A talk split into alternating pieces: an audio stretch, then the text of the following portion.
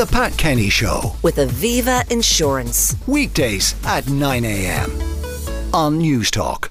You do like me. I don't. You liked me yesterday. Oh, did I? Yeah. I thought you did. Well, that's a compelling scene from The Banshees of Inisherin, and it has prompted a conversation about friendships and fragmenting friendships.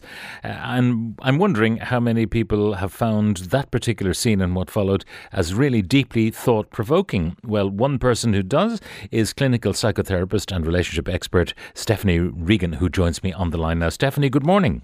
Good morning, Pat. How are you? Uh, I'm very well. Now, this is a black comedy with a very um, serious underlying theme. Um, Yeah. How much truth did you find in the the, the movie? Um, well, I, I think in terms of the friendship um, aspect of it, there was, um, I mean, it was laced and layered with also with mental health issues and um, all sorts of other bits there. But really, just in friendship terms, I suppose the way that the relationship was ended, of course, was abrupt and pretty rough, and probably the very worst thing, uh, worst way for somebody to end a friendship that they felt they'd outgrown in any way. But I suppose it it prompted me to think about a few things like how people how how traumatic that was but also because it was island life. And of course there was an over reliance on that one friendship. And and it's something that I see quite a lot. And I think that's what prompted me to sort of start thinking uh, around it.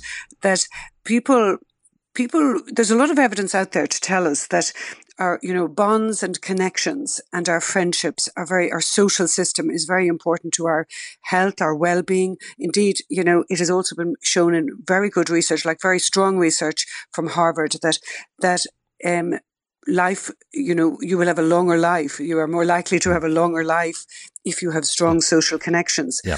and some friendships, um, uh, Stephanie, Yes. are lifelong. Uh, you know, you get to know people in your childhood, go to school with them, whatever, and they're still your pals um, and that can be lovely 50, 60 years later. Other friendships are, are transient. Is that okay? You know, that people Yes. kind of fade out of your life, uh, and uh, you, should you feel Yes. guilty about that, or do you do you have to mind friendships? Well, I think you do have to mind friendships, but I think part of minding friendships is also accepting that, as you said there, some friendships, they just run their course. There's a phase in your life when you're together and you get on very well. And just because you don't seem to be able to continue it, it doesn't have to be a big flaw or a fault. In other words, not all relationships are sort of it's not that they're not worth it but they perhaps aren't of benefit to you both so you just sort of you know move along in life there's there, we're, we're all moving along on a track of our own and sometimes those tracks in, you know inter interconnect very very well but equally there are times we must let it go Yeah. and I mean, the classic was- thing would be Yes. you're working in, in a particular place of employment, and then you move to another high tech company, and all the pals that you had in tech company number one uh, are Yeah. you know you don't see them every day. Therefore, you don't go for drink with them on a Friday, Correct. maybe. So they drift out of your life, uh, and you know some of them may that's be fine. maintained, but most of them probably won't.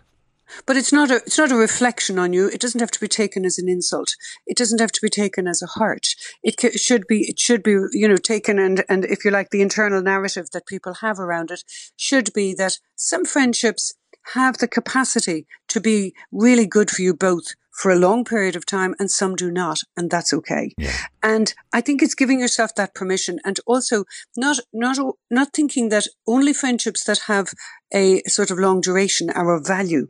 What has been very well shown is that it is the the variety, if you like, of our connections and the and the um, consistency of them that matters most to our lives and to our health and to our happiness.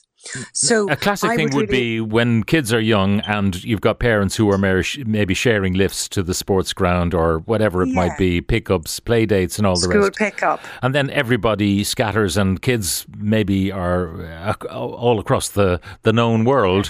Uh, so the parents don't have any reasons anymore to, to be in touch. Exactly, but but still, those little connections. You know, the person you meet at the gate, the the people you meet going to work, the uh, and, and remember, a lot of this has been disrupted in COVID. That's another really important point I think around this is that a lot of our little natural connectings and bondings that were happening in all sorts of places have been taken from us. And although we are all back in some ways, I think that disruption has not come back to okay. normal. You know, now, hasn't found a new equilibrium yet, I think. Now, when you decide that a friendship is, I, and I hate to use the word, it's no longer useful to you, but you might mm-hmm. be finding a friendship a bit toxic, a bit demanding, yeah, uh, and you decide difficult. to end it. That's one thing. But mm. what happens if you're at the other end of it? You're the one who's being dropped. Yeah, and and I think if, if somebody steps back from you, um, I, I think you have to look at that. Think of it as a bit like in the film. You know, um, uh, never really knew what was going on, did he? And um, so it's really helpful. You know, if you can accept that people aren't always able or wanting to tell you exactly what's going on for them. Maybe they're, you know, maybe they're having trouble in their marriage. Maybe they are having, you know, a lot of illness that they don't want to share yet. Maybe there's somebody in their family is ill. There's, there's, or maybe they just, you know, maybe they just find your company too much at this time. Maybe you're going too fast for them, too slow for them. And that's okay. And I think you, so you have to kind of, the internal narrative that helps is if you can say to yourself, you know, look, this is this is not the right time for them. It doesn't have to be an insult. I think people take things very mm. very much as an insult. Whereas perhaps because of my work, I always look at people and think there's so much going on that nobody ever knows. You know, the, the question the of things that I hear in that respect. I you know the way um, the, the the person who says, "Well, I've got you know ten thousand followers on on Facebook, and uh, you know I've got loads of friends." Yeah. How many friends practically can people support on an ongoing basis. I mean, we're talking about people drifting uh, uh, in and out of friendships because of uh, the course that life takes. That's one thing. Yes. Uh, you, you, know, in our business here in media, for example, you'll be very tight with the team for a while, then someone gets moved or whatever, and you yeah. cease to be as tight with that team. That's kind of the normal course of life. But uh, you know, is you know one, two, three, four, five What's average best best friends? Yeah. Yeah, well, you see, I think the way I would measure it is, um, first of all, as you say rightly, how many can you attend to? How many can you nurture? Because if you don't nurture relationships, they don't last. Um, but I, I think it's important. So one or two friends, somebody you can confide in, somebody you can have fun with. That's the barometer that I would use. And the other is then that not to underestimate or undervalue those other kind of casual, gentle connections that you have, as you say, with the team member who then moves on. Those interactions, those social connections that happen in the lift, as I say, on the bus, on the dart, these are important connections. They lift our mood.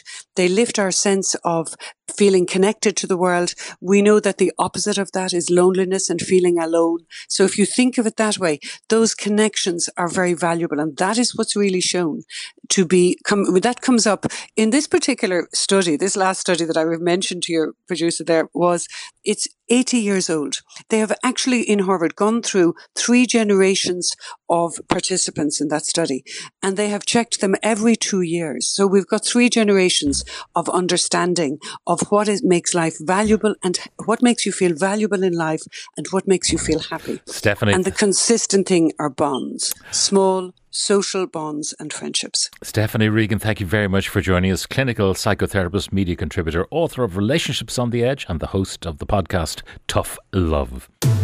The Pat Kenny Show with Aviva Insurance. Weekdays at 9 a.m. on Newstalk.